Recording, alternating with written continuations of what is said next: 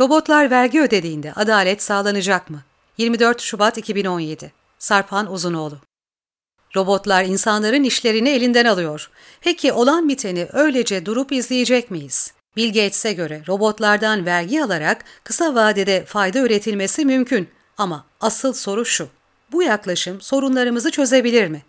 Geçtiğimiz günlerde Quartz'a konuşan Bill Gates, hükümetlerin iş piyasasında robotların yayılmasını yavaşlatmak ve diğer istihdam biçimlerini finanse etmek için otomasyon hizmetlerinin vergilendirilmesi gerektiğine inandığını söylemişti.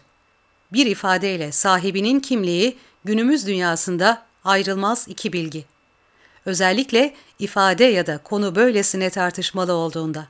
Zira yapay zeka teknolojisinin önde gelen oyuncularından biri olan Microsoft'u kuran, dünyanın en zengin adamı ve kendi tabiriyle bir tekno iyimser olan Gates'in bu konudaki konumu Quartz tarafından çarpıcı olarak tanımlanmış. Ünlü iş adamı söyleşide çıkarılabilecek bir robot vergisinin yaşlı insanlarla ilgilenen işleri finanse edebileceğini veya eğitim için kullanılabileceğini belirtti. Düşük gelirli kişilere yardım etmek için hükümetlerin bu tür politikalar geliştirmeleri gerektiğini savunan Gates'in fikri ise tamamen teorik değil. Avrupa Birliği Parlamenterler Meclisi üyeleri, robot sahiplerinin görevlerini kaybeden işçilerin eğitim masraflarını ödemesi için bir öneri üzerinde çalışmışlardı.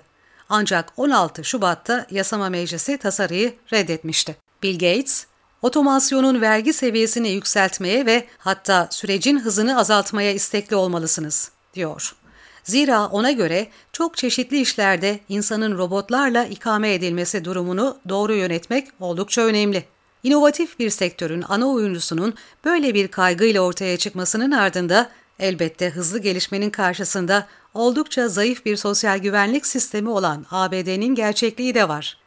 Sosyal güvenlik sistemlerinin ve istihdam politikalarının dünya genelinde ciddi sıkıntılarla baş başa olduğu, özellikle de tüm dünyada daha güvencesiz bir sınıfsal durumun söz konusu olduğu ortada.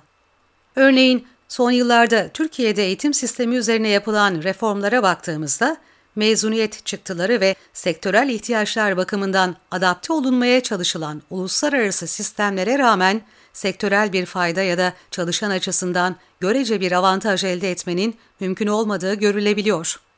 Peki Gates'in önerisi bizim kapsama alanımıza hangi aşamada giriyor? Robotların gelip gazetecilerin yahut akademisyenlerin işlerini alıp alamayacağı konusunda aslında uzun süredir devam etmekte olan tartışmalar var. Özellikle veri toplama gibi süreçlerde kodların insanların yerini çoktan aldığını, gazetelerde kodların bugün gördüğü görevleri gören araştırmacı gazetecilik kadrolarının eridiğini biliyoruz. Peki otomasyona geçen işyerlerinden daha fazla vergi almak kısa vadede gazeteci işsizliğinin önünü alabilir mi? Cevap bir perspektife göre hayır. Bu süreç ancak Gates gibi büyük oyuncuların toplumun geri kalanına jesti ve devlete yok olan vergilerinin ve karşılaşacağı işsiz öfkeli kitlelerin tazminatı olarak tanımlanabilir ki bunun da sürdürülebilirliğinden bahsetmek güç. Yine aynı perspektife göre dünyada aşağıdakilerin yani toplumların düşük gelirli kesimlerinin vergi yükümlülüğünün yüksek gelirlilerinkinden birçok ortamda çok daha fazla olması hepimiz açısından büyük problem arz ediyor ve etmeli.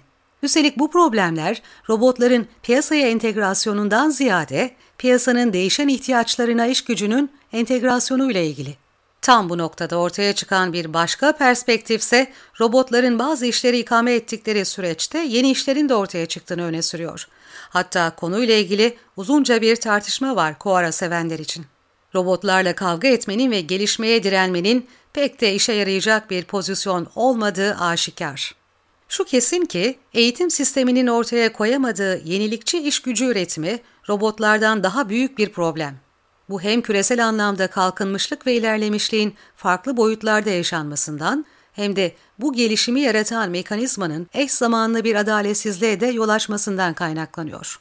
Gazeteciler, akademisyenler, temizlik görevlileri ve daha birçok grup sektörel ihtiyaçlar karşısında direniş gösteriyor ve bu direnişe bazen etik anlamlar yüklüyor. Devletlerse kısa vadeli kampanyalarla kalıcı bir gelişme değil, imaj çalışması yapmaktan öteye gidemiyor. İş böyle olunca da dünyanın en büyük teknolojik gelişim yanlılarından biri, robotların vergilendirilmesini önermek zorunda kalıyor ki bu da onun Gates Foundation üzerinden yaptığı işlerle pek de çelişmiyor. Oysa yoksullaştırılan kesimlerin sadakaya değil, beceriye ihtiyacı var ve piyasalardaki kırılganlığı ancak böyle aşabiliriz.